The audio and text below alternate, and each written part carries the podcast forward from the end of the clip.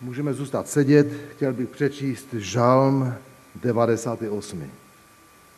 Spívejte hospodinu píseň novou, neboť učinil podivuhodné věci. Zvítězil svou pravící, svou svatou paží. Hospodin dal poznat svoji spásu. Zjevil před očima pro národu svoji spravedlnost a na své milosrdenství se rozpomenul. Na svou věrnost domu Izraele. Spatřili všechny dalávy země chválu našeho Boha. Hlahol hospodinu celá země. Dejte se do, do plesu, pějte žalmy. Pějte hospodinu žalmy při citeře. Při citeře nechť zazvučí žalmy. S doprovodem trub a polnic hlaholte před hospodinem králem. Ty truby se mi nepodařilo zorganizovat. Možná příště. Teď go budeme tak chválit. Ať se moře s tím, co je v něm, rozburácí. Svět i ti, kdo na něm sídlí. Dlaně mi nechť zatleskají řeky. S nimi ať plesají hory. Vstříc hospodinu, že přichází, aby soudil zemi. On bude soudit svět spravedlivě a národy podle práva. Zpíváme druhou píseň, to bude teď ta oslava Pána Boha. Jo, prosím, Kaše, aby nás kludživá zpěveme.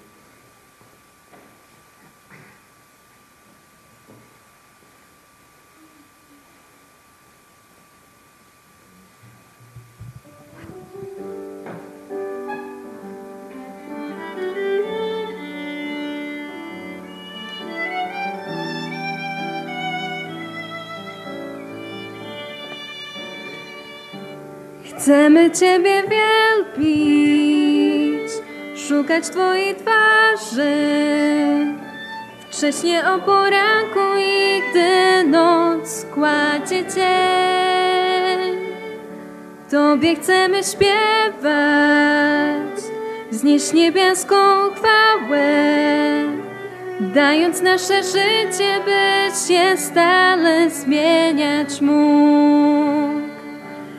Niech się znosi dziś Twa chwała,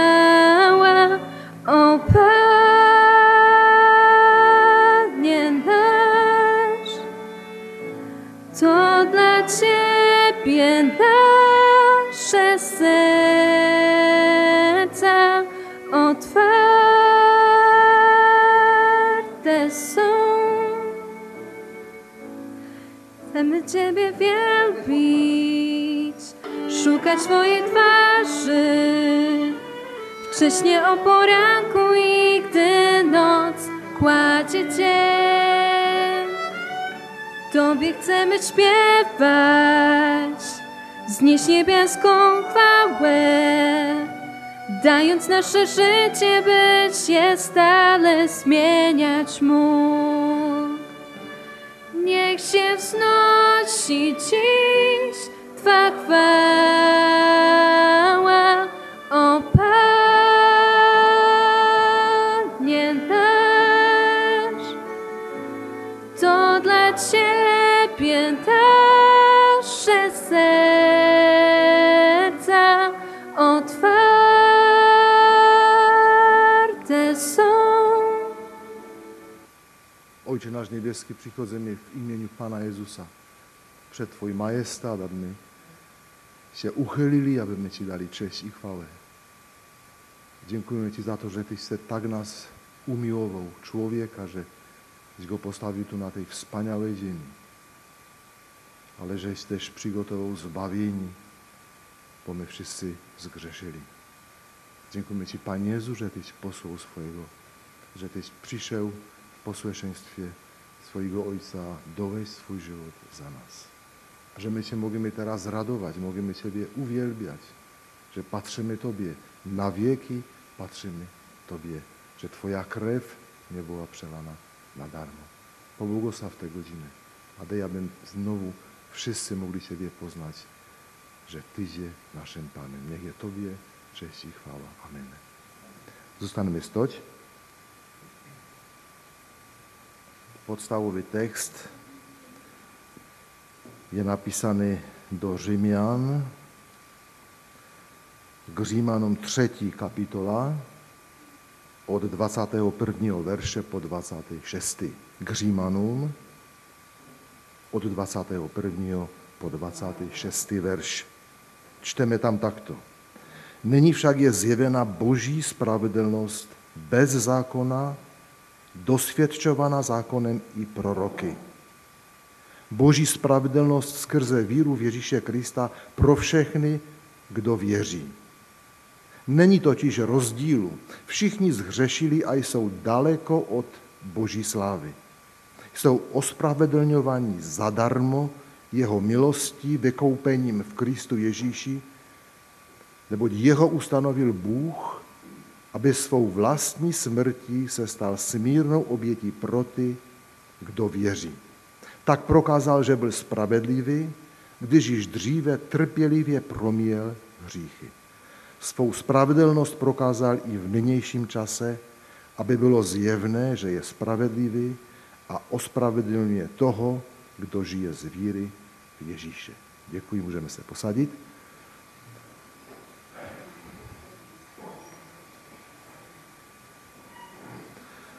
Jednou jsme zpívali v duetu píseň, je to titulní píseň zpěvníku Jedna pěšň. Znočete ten zpěvník Jedna pěšň? Takový starší zpěvník, manžele Bajkovi v Americe vydali. A tam ta píseň zpívá, že eh, než pán Bůh stvořil celý ten všech svět, vesmír, zněla jedna píseň. A víte, jaká to píseň byla? Ano, hvězdy zpívali, že pán Ježíš přijde na tuto zem. A my jsme už toho, nejsme toho svědky, ale my jsme ti, kteří to už je za náma. A my se dnes chceme vrátit zpátky, těch 2000 let. Tam se to stalo. Tam byl ten bod. Ti, co se narodili dříve, oni se museli dívat do budoucna. A všechny ty hříchy, které je tížili, pán Bůh dal cestu, jak se z nich dostat. A oni se dívali do budoucnosti. Zaspíváme si ještě jednu píseň, která velebí našeho spasitele, Pána Ježíše Krista. Ježíš, nejkrásnější ze všech jmen. A potom už prosím o první slovo.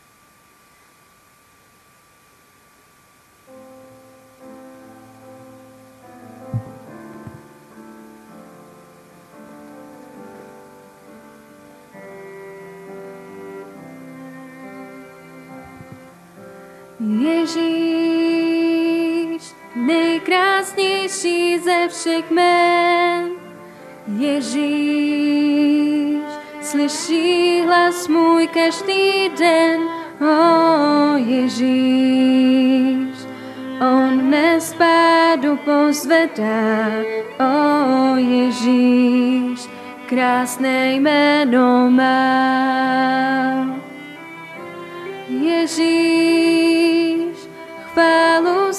Zdává srdce mé. Ježíš, stále stejný včera dnes. O Ježíš, zemřel tež za hříchy mé. O Ježíš, nejkrásnější z men. Ježíš přijde brzy jako král. Ježíš přines lásku na zem k nám. O Ježíš, jemu chválu zaspívám. O Ježíš, krásné jméno má.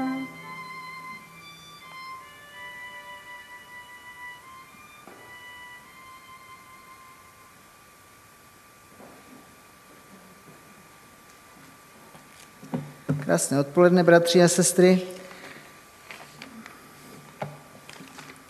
Ehm, máme téma o spravedlnění a je to jeden z těch pojmů, které všichni tak nějak křesťansky víme, o čem je, ale když to máme vysvětlit, tak musíme hodně přemýšlet.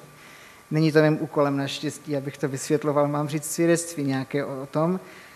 Um, nevím, do jaké míry to bude až mé svědectví, ale pár myšlenek k tomuto tématu mám.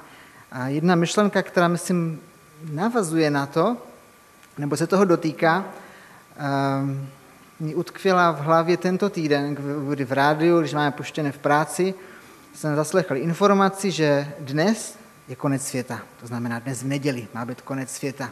Možná jste to zaslechli taky, že ten majský kalendář, který 2012 měl končit a měl být konec, se to nějak propočítalo, já jsem nějak nepochopil ten algoritmus, že to má být právě dnes. Já si vzpomínám na ten rok 2012, to mělo být 31.12. na Silvestra a jsme s ženou Eh, byli nemocní oba, tak jsme leželi na Silvestra v posteli a tak jsme si říkali, a tak co bude po novém roce? Jako, jo? Věděli jsme, že to nemůže přijít, že pán Bůh neříká, kde den to bude, ale člověk byl s tím tak zmasírovaný, že tak co by bylo, kdyby bylo? A tak se i v tom rádiu ptali, co budete dělat, těch posluchačů, co budete dělat, jako je konec světa v neděli, co budete dělat, co ještě chcete všechno stihnout. A ti lidé tak různě tam volali, někteří, že budou dělat velký úklid doma a někteří, že budou, já nevím, budou se vypořádat své dluhy nebo budou vypořádat, já nevím, něco s někým, dát do pořádku věci, vztahy a podobně. Ale všichni dělali něco ze sebe. Každý dělal nějaký ten skutek. Každý dělal to, aby k tomu přiložil ruku k dílu. Nikdo nezmínil to, že chce dát věci do pořádku na věčnost, že chce se smířit s Bohem, nebo že Eh, musí zapracovat eh, nebo popřemýšlet nad tím, co bude potom. To nikdo neřešil. Tam, tam říkali, zásnou se světla a je konec. Nikdo to nějak nerozvíjel. Um, a tak to možná, takhle, takhle se lidé snaží vypořádat s tím pozemským koncem. Něco dodělat, nenechat po sobě žádné resty, něco stihnout, něco odčinit, mm, něčemu špatnému se vyhnout, možná procestovat ještě něco, něco vidět, až ještě si užít nakonec tedy a chtějí něco sami ze sebe udělat. Ale když my víme, že eh, když přijde konec světa, nebo když přijde po druhé Pán Ježíš, že není důležité dělat nějaké věci sami ze sebe, jako pouklízet, eh, já nevím, co, něco, co jsem z toho jmenoval, ale je důležité být na to připraven. A pak už nám je jedno ten termín, kdy bude termín, eh, kdy to přijde, z jaké strany nebo jakým způsobem, Důležité je být připraven. To jsme si uvědomili s kolegyní v práci, jsme se tak o tom bavili a že je v podstatě jedno, že nás to nezaskočí, když jsme připraveni. Když máme tu jistotu, co bude po tom pozemském konci, co bude potom, když tady zhasnou se ty světla, když to tak řeknu, jak to tam ti lidé říkali. Um, přemýšlel jsem taky nad um, nějakým biblickým příběhem, nebo nějakém příběhu v Biblii, který by tak nějak mluvil o tom ospravedlnění. Že si to někdo nezaslouží a přesto to dostane. A Míruš mi navedla na myšlenku, když pán Ježíš seděl u té studny a přišla za ním žena. Byla to žena, které pán Ježíš řekl všechno o ní. A byla to žena, která pořád něco hledala ve svém životě zřejmě. Měla pět mužů, jak ji pán Ježíš řekl, a ten šestý vůbec nebyl její a přesto s ním žila. Dneska by se možná někdo řekl, že to je celkem normální stav. Tehdy to možná až tak normální nebylo, ale ta žena už to za normální považovala. Už se možná neskrývala, možná už si na ní lidi ani neukazovali, že je taková, že, že vede takový život, prostě brala to jako normální věc. Dělala ruti, rutinní věci. Chodila pro vodu, musela se nějak občerstvit, musela nějak zavlažit své tělo. Chodila pro tu vodu bez, um, bez nějaké přidané hodnoty. Prostě zašla, občerstvila se a šla. Nic od toho neočekávala. A jednou šla pro vodu a dostala tu přidanou hodnotu. Byl tam pán Ježíš, který ji vylíčil celý její život. Ty špatné věci, které dělá, že oni ví. Určitě byla zaskočena. A najednou jí nabídl něco, když celý život hledala, co ještě neměla. A po čem najednou zatoužila. Ehm, nemusela proto nic udělat. Nemusela se jít okamžitě vdát za toho muže, se kterým žila. Nemusela odčinit těch pět manželství. Nic takového pán Ježíš neříká. Ona čteme, že mu uvěřila, že on je mesiáš, že on je ten zaslíbený prorok, že on je ten mesiáš zaslíbený, tedy, který přijde. A čteme tam, že ona šla do toho města a tu zvěst šířila dál. Nenechala si to pro sebe. A lidé ji naslouchali, byť byla, jaká byla, byť měla takovou tu minulost za sebou, nebo ten život celý, ehm, jaký vedla, nebyl ukázkový, a lidé ji naslouchali. Viděli na ní tu změnu, že najednou ta žena, o které by to nikdy nečekali, mluví úplně jinak. A čteme taky v Bibli, že spoustu lidí uvěřilo. A byli to samařané. O to je to větší překvapení. Byli to lidé, kteří ehm, se nekamarádili, když to tak řeknu, s Židy. A ta žena způsobila to, že spoustu lidí eh, díky tomu jejímu setkání, té její proměně, ehm, tomu, že pán Ježíš ehm, viděl do jejího života a ukázali nový způsob a ona využila ten způsob, no ten nový způsob. Díky tomu poznalo pána Ježíše nebo tu zvěst, nebo to, že on je mesiáš spoustu dalších lidí. A ona tam stala u té studny před pánem Ježíšem jako před soudcem, bychom řekli. Jak soudce má spis a ví o tom případu hodně věcí, má to nastudované a pán Ježíš měl dokonale nastudovaný její život. On ji viděl skrz oblečení do, do duše. Věděl, co prožívá, co se odehrává v její mysli. Stejně jako možná ten soudce. A nic před ním nezakryla. A ona se to ani nesnažila zakrývat. Hmm, pouze musela kapitulovat. Pán Ježíš ji odhalil v tom momentě. A otázku jsem tam měl taky v tom zadání, ehm, co bude, jak to bude vypadat, nebo myslím si já vůbec, že budu stát před soudem a jak to tam bude vypadat, budu ospravedlněn, nebudu ospravedlněn. Před lety, před hodně lety jsem četl knihu, hledal jsem ji už doma, nemáme, zřejmě ji má Lukáš někde, on většinou kupoval knížky, já jsem si vybíral a četl jsem z toho. Byla to kniha od Joshua Harrise, a on tam, um, budu to zjednodušovat, nevím přesně, ale ta myšlenka i po těch letech mě utkvěla. Měl sen, eh, živý sen, ve kterém vstoupil do místnosti, kde byla obrovská kartotéka. Znáte to u lékaře, takové ty šuplíčky.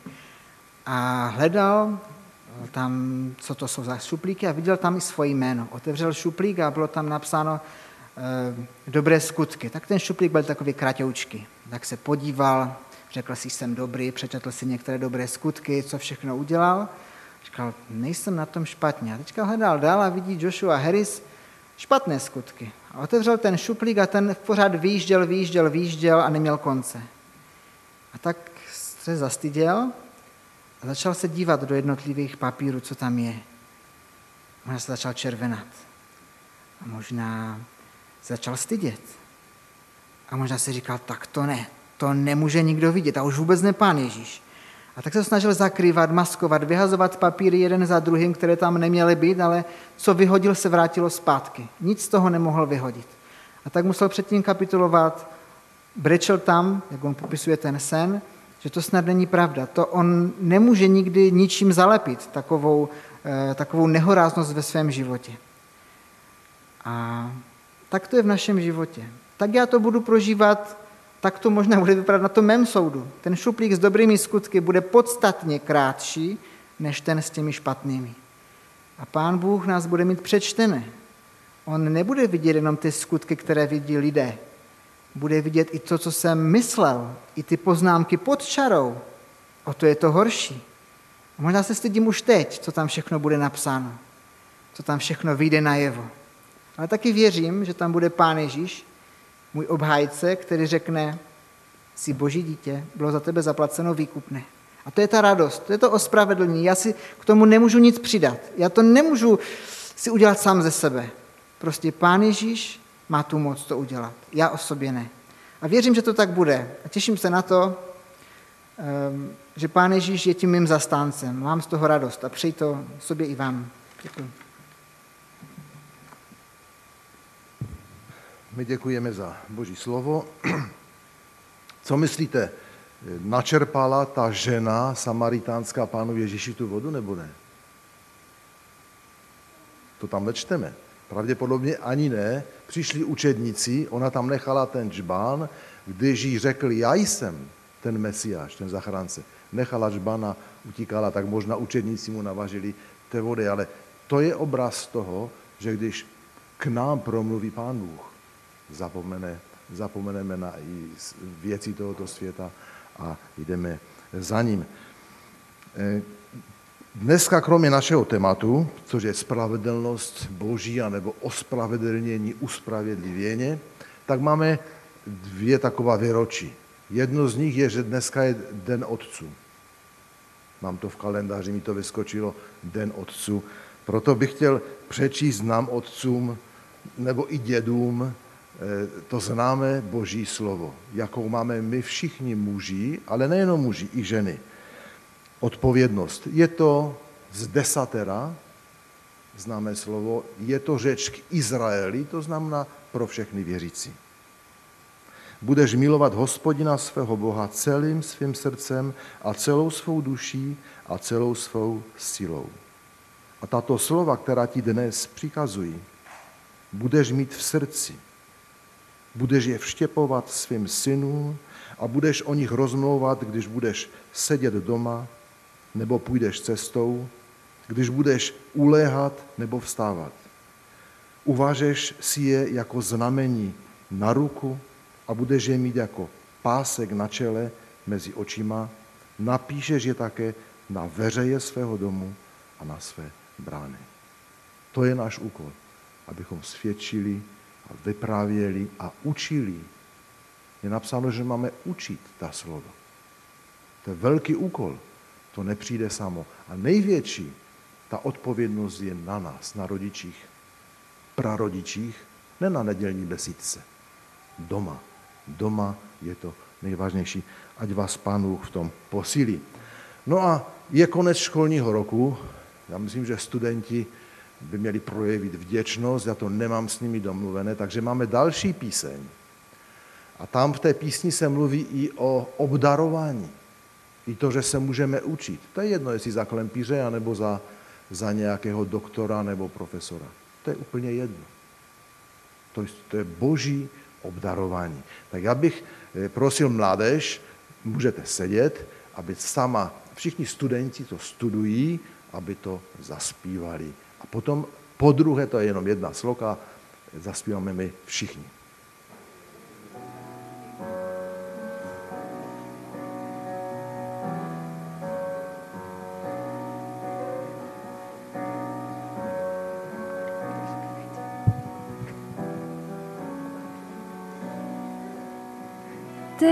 Jesteś skałą zbawienia mego i siłą w życiu mym.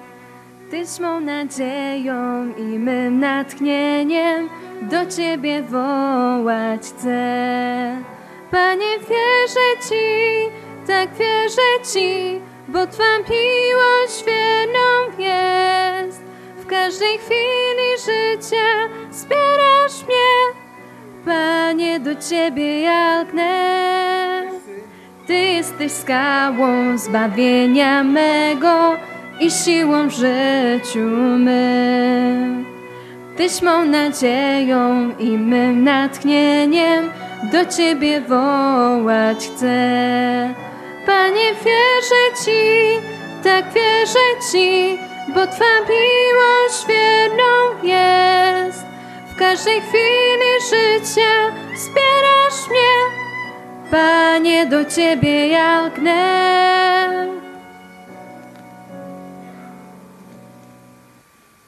Takže jo teraz prosím už o główne slovo brata Jarka. Tež mám takový, měl vždycky takový dojem, jak se mluví, víte, e, ausburské vyznání víry, což technického, samé pojmy. Ono to je kapke takové složité, protože e, e, vysvětlí ty věci nima jednoduchý. Ale Jarek je študovanou glova a jo věřím, že on to podal tak úplně jednoduše a budeme mít z toho užitek.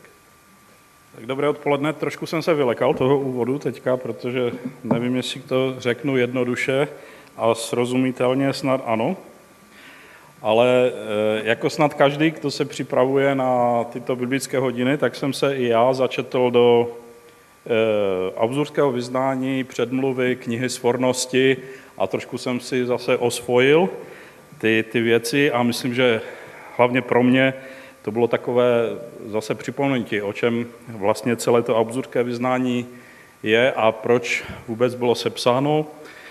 A e, já se mám dneska zamyslet nad články 4, 5, 6 a 20 toho augsburského vyznání. A v podstatě i v tom úvodu e, se e, říká, proč vlastně. A hlavně tam je to o tom, chtěli, chtěli ti vyznavači reformace nebo Eh, Filip Melanchthon, Martin Luther a podobně, eh, podstatě eh, odmítnout učení tehdejší církve a to, že hlavně skutky nás můžou spasit a ospravedlní mít před Pánem Bohem. To je to, o, o čem tady už mluvil Tomáš, to je to, o čem mluví i ty články, o kterých se chci dneska zmínit a to, že jedině Pán Bůh. Já eh, nebudu nic říkat vlastními slovy a zkusím vám ty články přečíst, protože si myslím, že nejsou tak dlouhé a e, má být o nich dneska řeč. Takže ten čtvrtý článek autorského vyznání zní o ospravedlnění. Učí se rovněž, že člověk nemůže být před Bohem ospravedlněn vlastními silami, zásluhami nebo skutky, ale že je ospravedlněn pro Krista vírou, věří že dochází milostí a že se mu odpouštějí hříchy pro Krista, který svou smrtí učinil zadost za naše hříchy. Tuto víru Bůh počítá za spravedlnost. Pátý článek o církevní službě. K tomu, abychom takové víry dosáhli, je ustanovena služba učení evangelia a vysluhování svátostí. Neboť slovem a svátostmi jako prostředky přichází dar Ducha Svatého, který v těch, kteří slyší evangelium, působí víru, kde a kdy se líbí Bohu. Totiž, že Bůh ne pro naše zásluhy, ale pro Krista ospravedlňuje ty, kdo věří, že jsou pro Krista brání na milost. Je to z Galackým třetí kapitoly. A odsuzují se novokřtěnci a jední, kteří učí, že Ducha Svatého se člověku dostává vlastní průpravou a vlastním přičiněním bez slova zvenčí. A pak článek 6. o nové poslušnosti. Učí se rovněž, že taková víra ponese dobré ovoce a že se sluší činit Bohem přikázané dobré skutky pro boží vůli, nikoli proto, abychom se spoléhali, že si těmi skutky zasloužíme ospravedlnění před Bohem.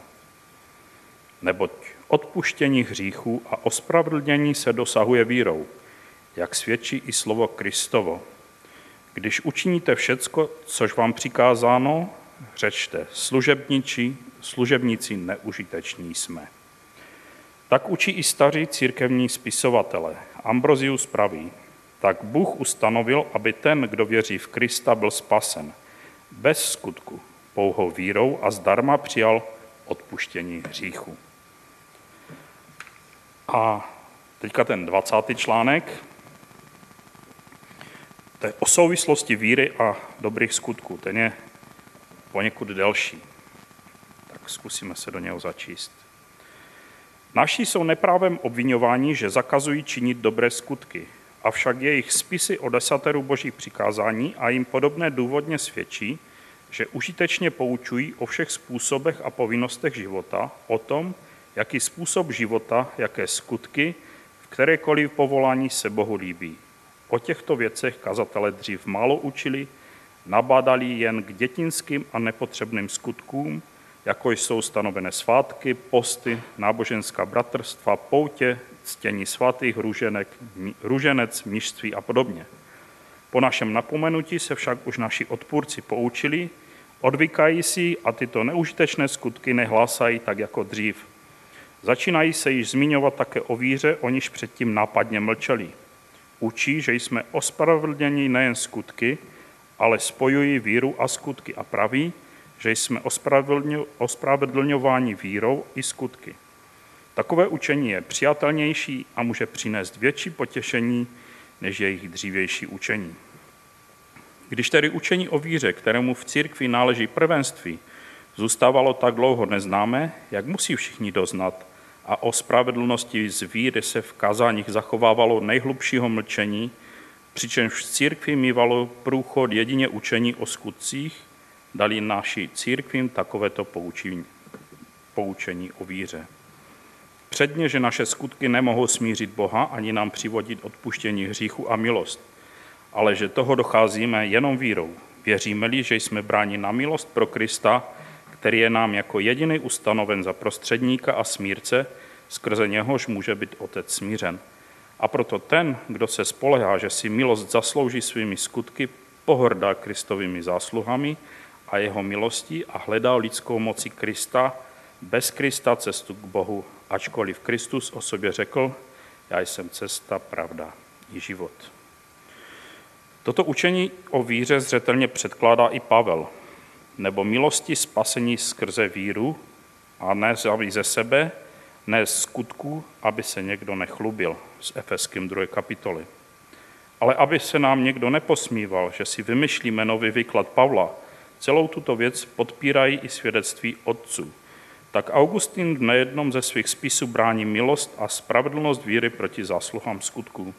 Podobně učí i Ambrozius, zejména v knize o povolání pohanu.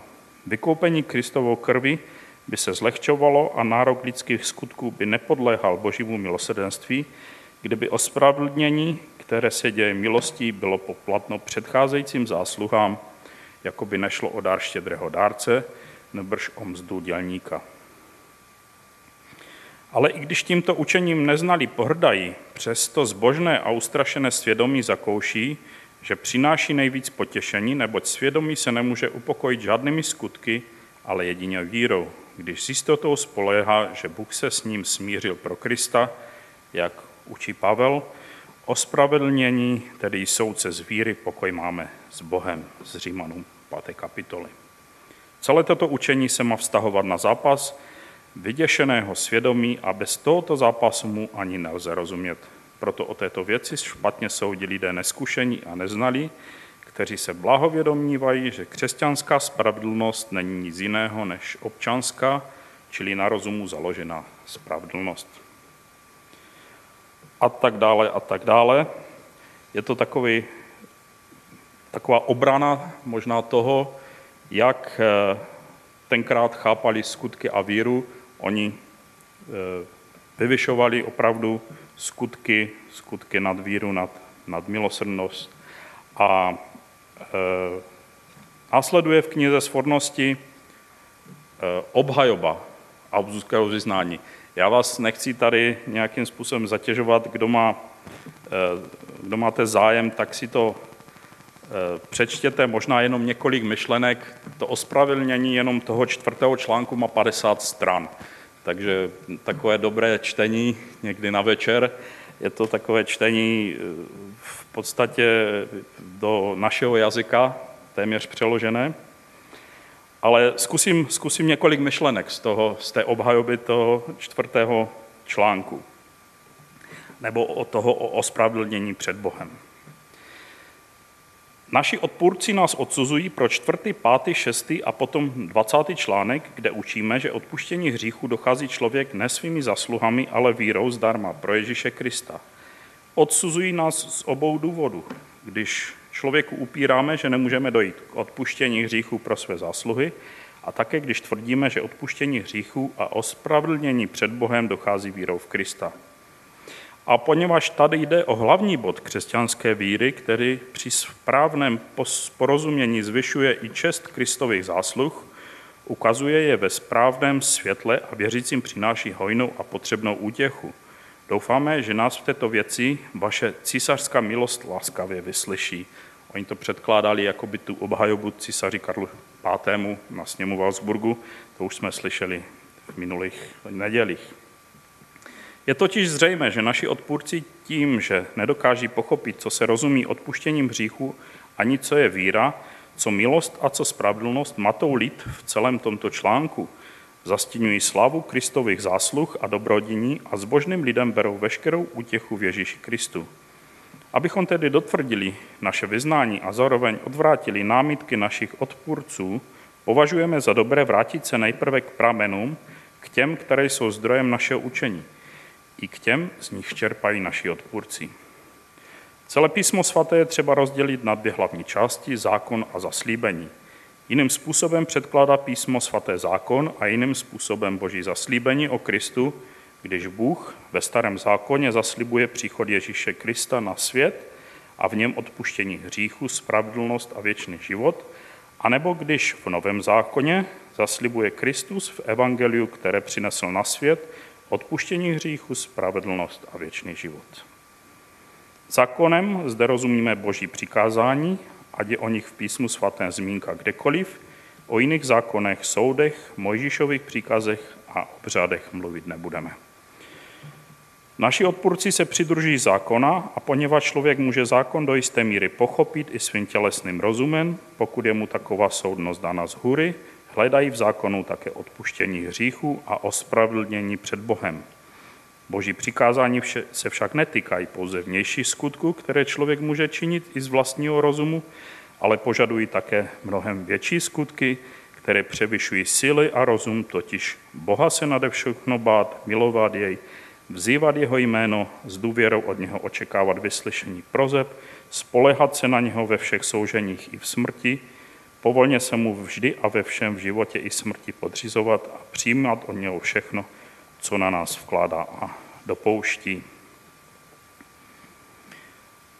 Ještě pár vět. Zasluhujeme-li si odpuštění hříchů svými skutky, co nám potom dá a čím nám prospěje Kristus? Můžeme-li z vlastního rozumu, sil a skutku dojít o spravedlnění, k čemu budeme potom potřebovat ještě Krista nebo znovu zrození v něm? Pokrytci jsou ti, kdo se spolehají na své skutky a domnívají se, že mají u Boha dostatek zásluh, jak je ostatně pro člověka přirozené spolehat se na vlastní spravedlnost.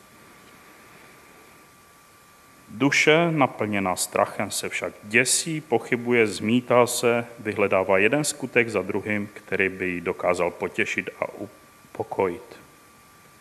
Rozjítřené svědomí u sebe nikdy nenachází dostatek zásluh nebo dobroty, upadá do zoufalství a nikdy bez něj, by z něj nevyvázlo, kdyby se mu předkládali jen zákon a nezvěstovalo evangelium, že odpuštění hříchů a ospravedlnění před Bohem se člověku dostává z boží milosti vírou v Ježíše Krista. Falešné je učení, že člověk si zasluhuje odpuštění hříchů svými skutky. Bludné a klavné je tvrzení, že vnější spravedlnost se člověku započítává k ospravedlnění před Bohem. Falešná jsou i slova, že člověk může Boha nade všechno milovat z vlastního rozumu a z vlastních sil, vlastními silami plnit Boží zákon. Boha se opravdu bát, doufat v něho s důvěrou od něj očekávat vyslyšení prozeb, povolně se mu podřizovat ve všech potřebách i v úzkostech smrti a jiných dopuštěních, toho, co je blížního, nežádat a tak dále. K tomu člověk nemá ze svého rozumu moci, je schopen a mocen jen jistých vnějších skutků před světem. Učení, že člověk nemá hřích, jestliže jen vnějšně zachovává Boží přikázání, byť se to dálo i bez milosti, je rovněž falešné a bludné a je úrážkou Krista. A možná Dosáhnout odpuštění hříchu znamená tolik, jako být před Bohem ospravedlněn, jak praví žalmista, blahoslavený je ten, jemuž odpuštěno přestoupení. Provinění se tedy odpouštějí, odpuštění se děje pro Ježíše Krista a přijíma se vírou. Jedině vírou dochází člověk odpuštění hříchu nikoli ze skutku, ba ani ne z lásky, nebo prostřednictvím lásky či zásluhou lásky, ačkoliv láska má z víry vyplývat. Docházíme-li pak odpuštění hříchu vírou, jsme vírou také ospravedlnění. Jedině pouhou vírou je člověk ospravedlněn před Bohem, neboť být ospravedlněn znamená tolik, jako stát se z nespravedlivého spravedlivým a znovu se zrodit z Ducha Svatého. Je nepochybné, že odpuštění hříchu je nám dáno v Ježíši Kristu, našem smírci a prostředníku. Tak praví apoštol Pavel, ten verš z Římanům 3.25 jsme už četli dneska, jehož Bůh vydal za smírce a dodává skrze víru. Podle těchto slov se bez Krista jako svého prostředníka nemůžeme obejít, neboť nám v něm byla zaslíbena boží milost, kterou přijímáme vírou a stavíme ji proti božímu hněvu a soudu.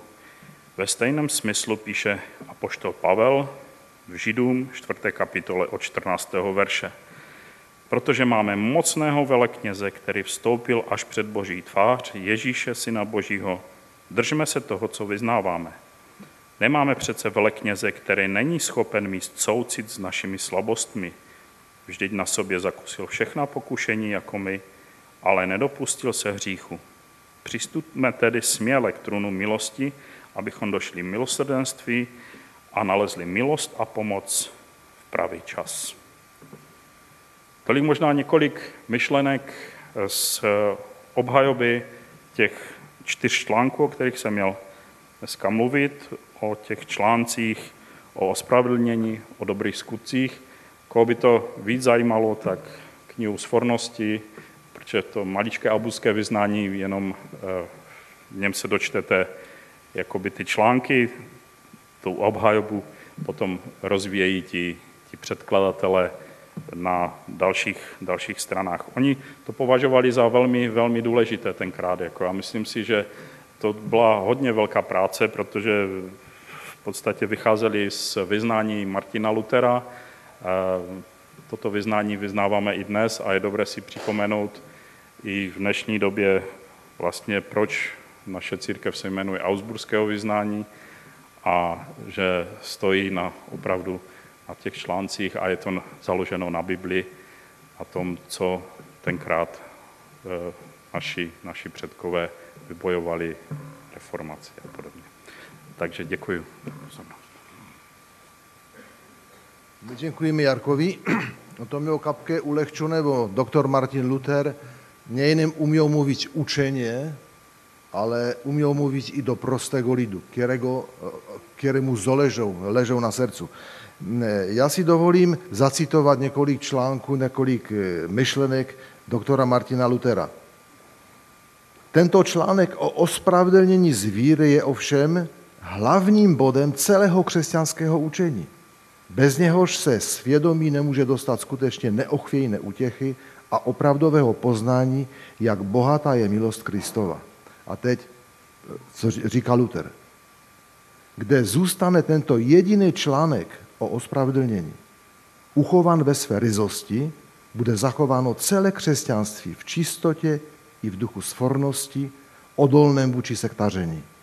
Kde však svou ryzost ztratí, tam se nelze ubránit bludům ani sektářským duchům. On mluví, jak to je důležité. To, co dzisiaj mluvíme na godzinie biblijnej. To je neskutečně důležitý fakt. Už jenom to. Kdyby náhodou Pan Ježíš skutečně přišel dnes pro svoji církev, mě majský kalendář nezajímá. Ale nikde není napsáno, že nemůže přijít. Jsme ospravedlněni, jeden každý z nás. Pokud nejsme, zůstaneme tady na zemi. A možná ten scénář, co bude potom s těmi, co zůstanou na zemi, možná známe. Eh, další citát. Ospravedlnění je tím článkem víry, s nímž církev stojí a padá. Ospravedlnění je tím článkem víry, s nímž církev stojí a padá. Článek o ospravedlnění je mistrem, ten článek, knížetem, panovníkem, vládcem a soudcem všech ostatních učení.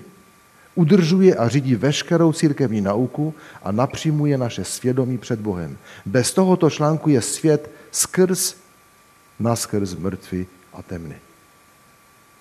Martin Luther. A poslední mluví o epištole k Římanům. Tato epištola je v skutku nejdůležitější částí Nového zákona a evangeliem v nejčistší podobě. A je hoden toho, aby každý křesťan jí znal slovo od slova z paměti, ale aby se ním zabýval každodenně jako chlebem vezdejším pro duši. Studenti, slyšeli jste to? Na spaměť. Epištola k Římanům.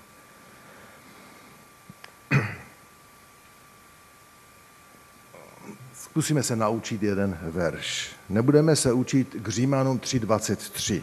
Můžeme si to říct všichni, neboť není rozdílu, všichni zajisté zhřešili a nemají slávu Boží, nebo se jim nedostává slávy Boží. To je negativní.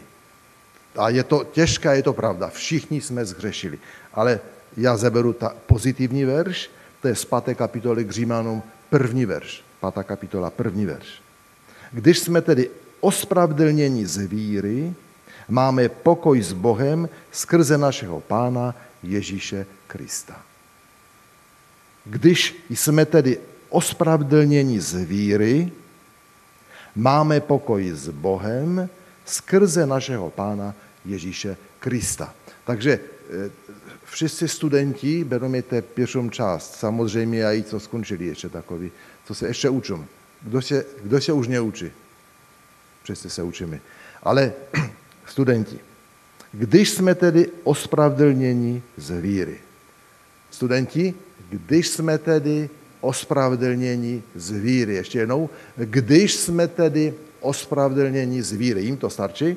Sestry, máme pokoj s Bohem. Sestry, máme pokoj s Bohem. Ještě raz, máme pokoj s Bohem. A bratři, skrze našeho Pána Ježíše Krista. Tak teraz postupně jednotlivé skupiny, každé svoje. Studenti, když jsme tedy ospravedlnění z víry, sestry, máme pokoj s Bohem skrze našeho Pána Ježíše Krista. Pokoj s Bohem, nie s manželem.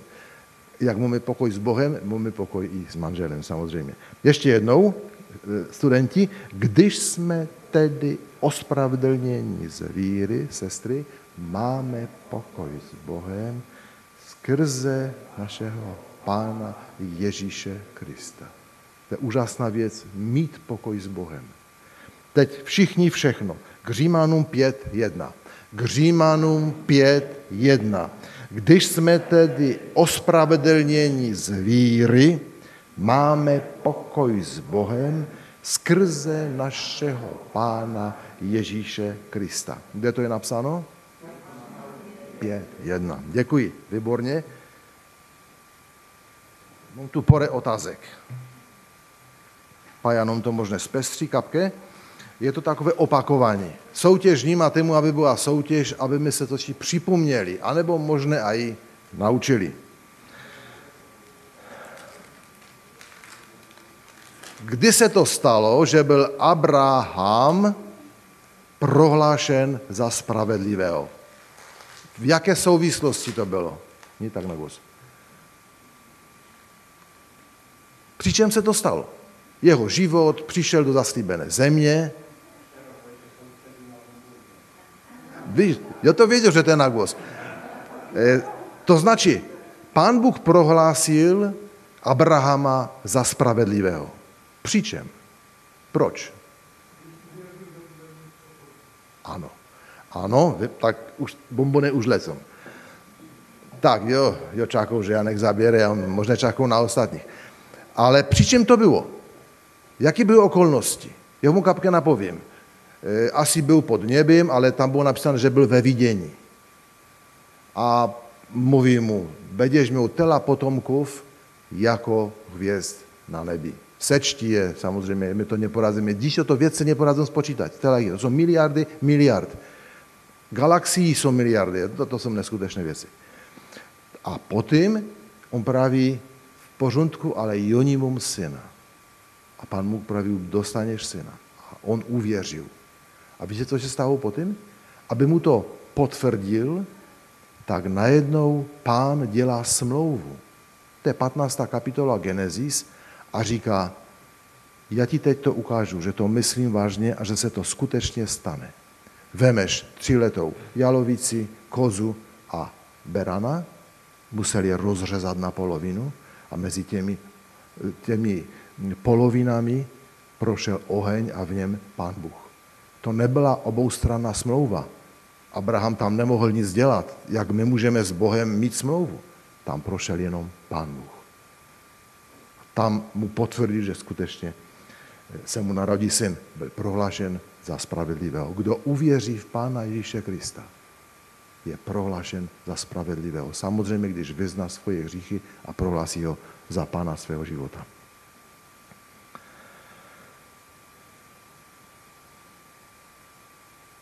Jak to bylo s celníkem? Co volal celník v kostele? A jakým způsobem to dělal? Tam byly tři způsoby, jak on vyjadřoval svoji pokoru. Bíl se do prsou, tam to je výborně, to byl jeden. Druhý, říkal, buď milosti v mě hříšnému, další. Tam ještě jsou dvě, dvě, dva momenty. Kdo si vzpomene? Oči, oči, Karinka, oči se bál zvednout, víte, jako to je pán Bůh, on je svatý, jako. A ještě jedna věc, to jsem ani já jsem si toho nevšimnul. Kdo si vzpomene? Že byl úplně vzadu v kostele, tak jak tam ti dvohany. To je možná výraz pokory a, a už jich ale do předku pozivou, takže prozatím nepřijali. Takže to byly ty věci, jak vyjadřujeme svoji pokoru. A jak to bylo s tím farizem? On možná přišel do první lavice a co říkal? Děkujem, že má jako on anebo ostatní. Že je kapke lepší. S kým se máme porovnávat? S Pánem Ježíšem. Co odpovídá Pán Ježíš při svém křtu Janu Křtitelovi, když Jan Křtitel namítá, ale já bych měl být od tebe pokřtěn. Co říká Pán Ježíš? Je to sice jenom v kralickém překladu, tamto slovo, jedná se na spravedlnost. On říkal, nechej, nechej být, aby byla naplněna veškerá nebo celá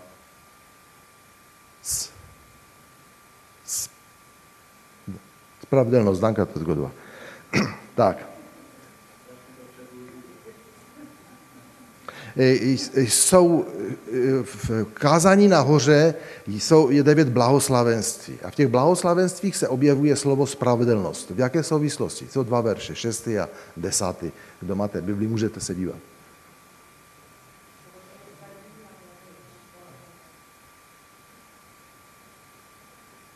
Blahoslavení čistého srdce, oni budou Pana Boha, to je pátý verš. Blahoslavení, kteří hladoví a vaknum po spravedlivosti. Tak tam je ta jedna zmínka a druhá, kteří pro spravedlnost trpí. Kteří pro... Já už měl tak Helince teraz. Kdo trpí, marné, to je, to patří do rodiny. Teď mám několik, je to, Bibli, je to z Bible vytažené, Potřebují odpovědi, co to znamená. Jsme ospravedlněni milostí. Co to znamená? Jedno slovo, že jsme ospravedlněni milostí. Co je milost? Znáte, znáte definici milosti? Prosím? Ano, ano, ale to, to, ne, to nevysvětluje, co to je. To by ještě ty dětská věci to, zadarmo. Nezasloužená přízeň. To znamená nezaslouženě. Ta milost, když je to milosti, tak nezaslouženě. To jsme si nezasloužili. Dobré. Vírou, to znamená, musíme to přijmout. Vírou, to je jasné. Jaká je, je, je napsáno, že jsme ospravedlněni krví Pána Ježíše. Co to znamená? Co, co ta krev představovala? Oběť, Dobré, ano, dej, dej bonbon, mou oběť, ale co představuje ta krev? Život a nějaká hodnota je v tom, že? To znamená, kolik stálo. To znamená, jak řekneme, kolik stálo? Ano, a kolik stálo to vykoupení? To je cena. Cena, hodnota toho vykoupení. A potom je mocí mocí, jsme ospravedlněni mocí Boží. Stejnou mocí, jako byl skříšen pan Ježíš, a potom Bohem. Jsme ospravedlněni Bohem. On má nás za spravedlivé. tak musíme to přeletět rychle. Království Boží není pokrm ani nápoj, ale co je Boží království? První je s. Pravidelnost, sestra pastorová, měla by dostat tři bombuny, ale, ale první je spravedlnost a potom je pastor, pastorová už ní, spravedlnost, pokoj a radost, jako radost. V duchu svatém nebo z ducha svatého. Výborně. Jsou tam ještě bombuny jaký? Hledejte nejprve, ale jo to nejvážnější neslyšou. Ještě raz. Všichni, hledejte nejprve království Boží a jeho spravedlnost. A co, a co se stane? Mám brunka se mi zabu a teraz tam. Tak. Tak. Kdo, děti, kdo zaplatil za náš gřích? Pán Jezus, tak. Ale byli obodvo národ, takže všetkým děťom, kož bylo. Těšíme se na chůr, zkusili mi chůr, budeme zpívat dvě pěšničky. Ten křiž, který poniósł náš pán, to je do tématu. Díky za tvůj kříž. Prosím všech chůřistů, ale teraz ještě ní. Sedneme se, zaspíváme se písničke dalším. Další píseň. A ta píseň beže, bo my to musíme přeskočit. Proměň srdce mé. Proměň srdce mé. A po té písni prosíme pěvecký zbor a potom už prosíme o závěrečné slovo brata Jiříka. Myslím, že to bude dobře.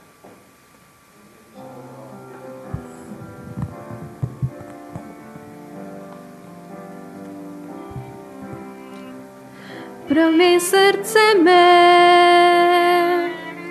ať vždy čisté je. Pro mé srdce mé, ať smí být jak ty.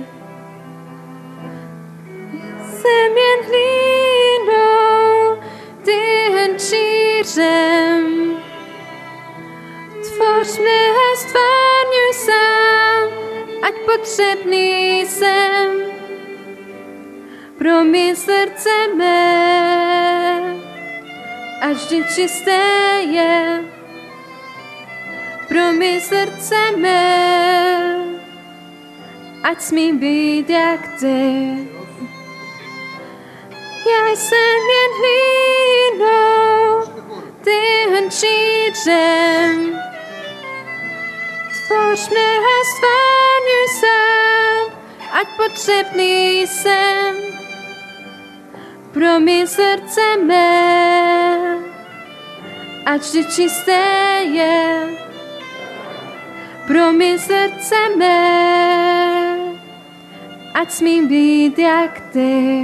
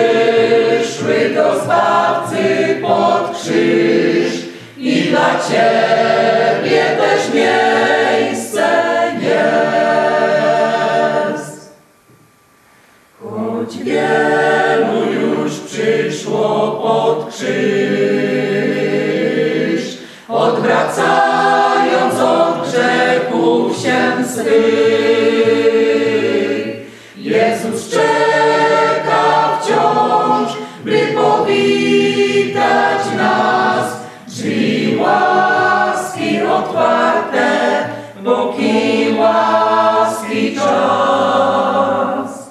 Dla Ciebie też miejsce jest. Dla Ciebie też miejsce jest. Miliony już przyszły do Zbawcy pod krzyż i dla Ciebie też miejsce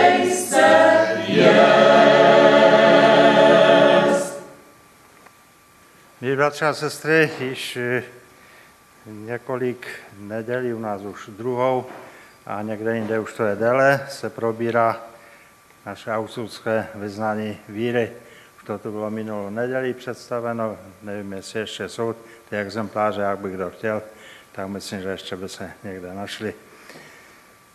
Je to základ naše víry, kterou eh, představili v Augsburgu Filip Melanchthon a vlastně spolu se svými spolupracovníky to napsali. Ale myslím, že základem celé reformace bylo Boží slovo. A také to augsburské vyznání nám eh, vlastně mluví o Božím slovu. Ne, co tam napsal eh, Martin Luther nebo jeho spolupracovníci, ale oni napsali to, co mluví Boží slovo. A také k tomu článku 4, o kterém mluvíme, o tom ospravedlnění. Dnes je to kratičký článek, má méně než 50 slov, ale nakonec je tam v závorce poznamenáno, že se jedná o e, epištolu k Římanům 3. a 4. kapitolu, která tam je jakoby tak rozebrána. E, a tak na závěr dovolte ještě kratičce se vrátíme k Božímu slovu, k tomu, co nám mluví Boží slovo o ospravedlnění. A četli jsme na začátku ten hlavní text, který se stal také základem reformace, třetí, k Řím, z epištole k Římanům, třetí kapitoly, kde od 21. verše jsme ho četli a v tom 23. verši čteme ten, ten základ, to, to hlavní, co nám mluví jako to, ta, ta, to dnešní téma o ospravedlnění. Všichni zhřešili a jsou daleko od Boží slávy. E, mnoho lidí, většina náboženství velikých e, dnešní doby e, mluví o tom, že vlastně člověk na tom není tak špatně. Že vyjadruje člověk dobrý a nějakým svým cvičením, dodržováním určitých pravidel, a jinými způsoby může dojít vlastně k dokonalosti a k tomu samo ospravedlnění. Dokonce většina křesťanů tak mluví. Nedávno eh, pro běhlo médiami taková zprávička, zemřel nějaký dánský pastor, který se, kterého jmenovali eh, křesťanský ateista. Byl to pastor, který celý život eh, posvětil službě Pánu Bohu, mluvil o Pánu Bohu, ale nevěřil tomu, nevěřil v živého Boha. Věřil, že to byl Bůh, možná s malým B, tak stejně jako byli kdysi bohové v řecké nebo jiné mytologii, nevěřil, ne, nemluvil nic o živém Bohu, o živém Ježíši Kristu, o tom, že Pán Bůh je živý, a apoštol Pavel říká v Korinském 15. kapitole, že máme-li naději v Kristu jen pro tento život, jsme nejubožejší ze všech lidí. A tak naše naděje není jen pro tento život, ale naše naděje v tom, že v Ježíši Kristu máme ospravedlnění. To znamená, v něm můžeme dosáhnout život věčný. To, že eh, ten eh, text 23. verš, že všichni zhřešili, ten náš hřích je zapsán v tom, o několik veršů eh, předtím, v té třetí kapitole od desátého verše čteme, v čem je ten náš hřích. Nikdo není spravedlivý, není ani jeden. Nikdo není rozumný, není kdo by hledal Boha. Všichni se odchylili, Všichni propadli zvracenosti, není kdo by činil dobro, není ani jeden. Ale je tu Duch Svatý, který nás z toho hříchu obvinuje, ale který také dává východisko. A ta naprava je v tom 24. verši. Jsou ospravedlňovaní zadarmo jeho milosti, vykoupením v Kristu Ježíši. Jeho ustanovil Bůh, aby svou vlastní smrti se stal smírnou obětí pro ty, kdo věří. A Římanům 8. kapitola, 10. verš opět nám o tom mluví. Je však ve vás Kristus, pak vaše tělo sice podléhá smrti, protože jste zhřešili, ale duch dává život, protože jste ospravedlněni. A ještě jeden text Koloským, druhá kapitola, 14. verš, kde je napsáno, že pán Ježíš vymazal dlužný úpis, jehož ustanovení svědčil, svědčila proti nám, a zcela je zrušil tím, že jej přibyl na kříž. Tak odzbrojil a veřejně odhalil každou mocnost i sílu a slavil nad nimi vítězství. Pán Ježíš vymazal dlužný úpis tím, že se nechal přibít na kříž. V tom je ta naše naděje, v tom je naše víra, v tom je naše vítězství nad hříchem. Eh, chválíme ho za to a velebíme a chceme, aby nám dal sílu, odvahu do svědectví, abychom o tom mohli mluvit, že naším Bohem není nějaký Bůh, který možná kdysi existoval, který kdysi vedl národ izraelský a, a tak dále, ale že je to Pán Ježíš, který za mě položil svůj život, abych mohl věčně žít. V Židům 11. kapitole máme eh, takzvanou galerii víry. Jsou tam jmenovaní lidé, kteří jsou příkladem v tom, že uvěřili a tam to je krásně napsáno, že první musel uvěřit a pak se muselo něco stát. Pak teprve přišel ten důsledek té víry, ten následek, co potom následoval. A tak je napsáno, že Abel věřil a proto přinesl Bohu oběd. První ale musel věřit, uvěřit. A pak přišel s tou obětí. Abraham věřil a proto vyšel z toho kraje a šel tam, kde mu pán Bůh řekl. Noé věřil a proto přijal ty, ty nařízení, přesně ty, ty míry, ty, ty plány, které mu pán Bůh dal, aby poslali koráb pro zachranu, eh, mělo to být pro zachranu celého lidstva a nakonec zachránila jenom jeho rodina. Noé věřil a tak dále to pokračuje.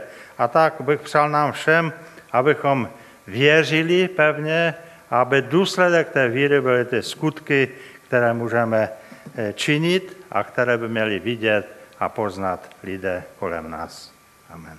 Děkuji, postaneme k modlitbě.